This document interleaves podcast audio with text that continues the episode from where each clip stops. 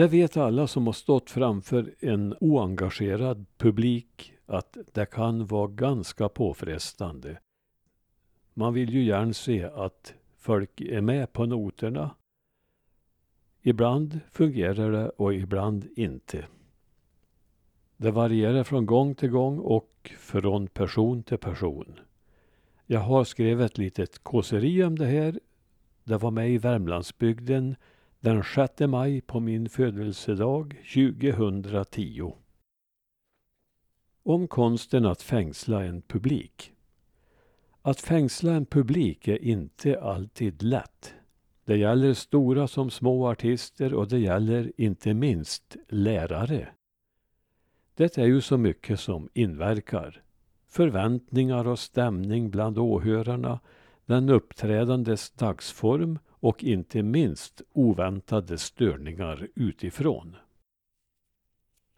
Under en Mallorca-vistelse nyligen fick vi nöjet att beundra ett sällskap flamencodansare efter middagen på vårt hotell. De skötte sin uppgift bra, men torde ha känt sig lite störda av den familj som satt närmast scenen.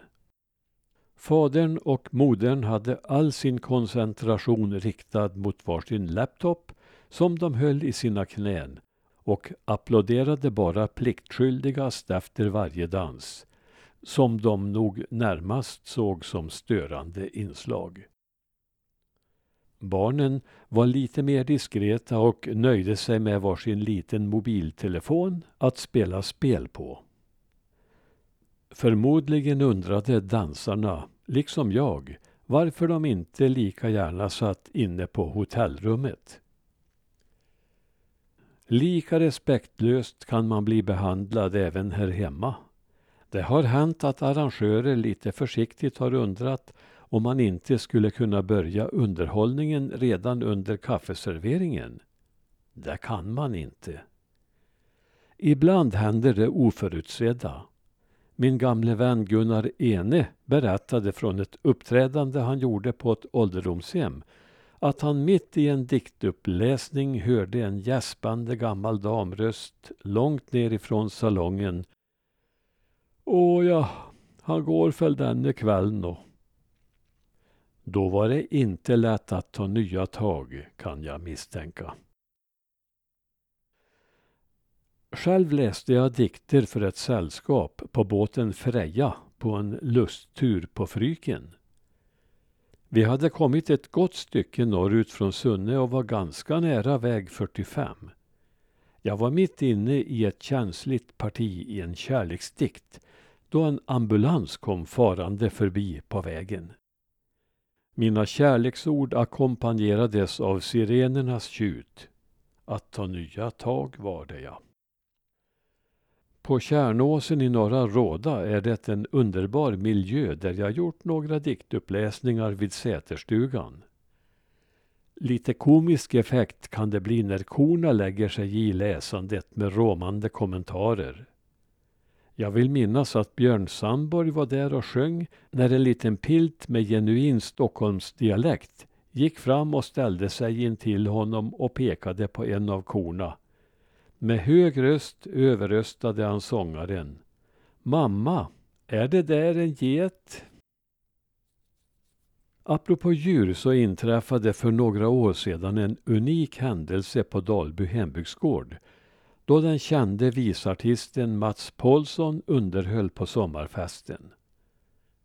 Han stod där och sjöng med sin gitarr på magen då något inträffade som fick publiken att tappa såväl fokus som hakan. Blickarna sänktes från sångarens ansikte och gitarr till området kring hans fötter. Där irrade nämligen en liten mus omkring nyss utkommen mellan grundstenarna till byggnaden bakom sångaren. Och inte nog med det. Ur bakpartiet på denna mus var en liten ny mus på väg att födas och var halvvägs framme. Undra på att musmamman förvirrad sprang fram och åter och undra på att publiken hade svårt med koncentrationen. Sådan illojal konkurrens kunde inte ens denne rutinerade artist klara. Något liknande hade han aldrig upplevt, sa han, och vi alla i publiken trodde honom på hans ord. Detta var dock inte enda gången ett litet djur ställt till problem för en artist på Dalby hembygdsgård. Några år innan Mats Paulssons framträdande stod sångerskan Annika Eriksson och framförde en visa framför samma byggnad. Ett kort stycke in i sången tvärtystnade hon. Oj, jag fick en knott i halsen, konstaterade hon lugnt och kunde snart fortsätta. En predikant på ett bönmöte i Brannäs blev också avbruten helt abrupt. En liten gosse hade fått den ansvarsfulla uppgiften att passa slaktarbilen åt en av de kvinnliga mötesdeltagarna och han tog denna uppgift på största allvar. Mitt i predikan kom pojken inrusande och skrek. Nu är slaktaren här, Hanna. Ja, mycket kan man som sagt råka ut för om man utsätter sig för att uppträda för en publik. En något oväntad kommentar fick jag av en herre som kom fram till mig då jag hållit invigningstalet på Per Thelander-utställningen på Rackstadsmuseet i Arvika. Han ville tacka mig, sa han, och jag var ju glad och stolt över detta. Men det var tydligen inte innehållet i talet han mest hade fäst sig vid, utan mitt sätt att hålla manusbladen och elegant lägga varje utläst blad underst.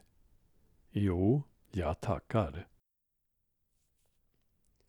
Ett av mina svartaste ögonblick som pedagog var när jag i början av min yrkesbana satt med en ensam elev och försökte lära honom en metod för subtraktion. Efter min pedagogiska utgjutelse på kanske tio minuter kände jag mig ganska nöjd med mig själv, ända tills eleven utbrast. Vet du, jag körde traktor igår, ja.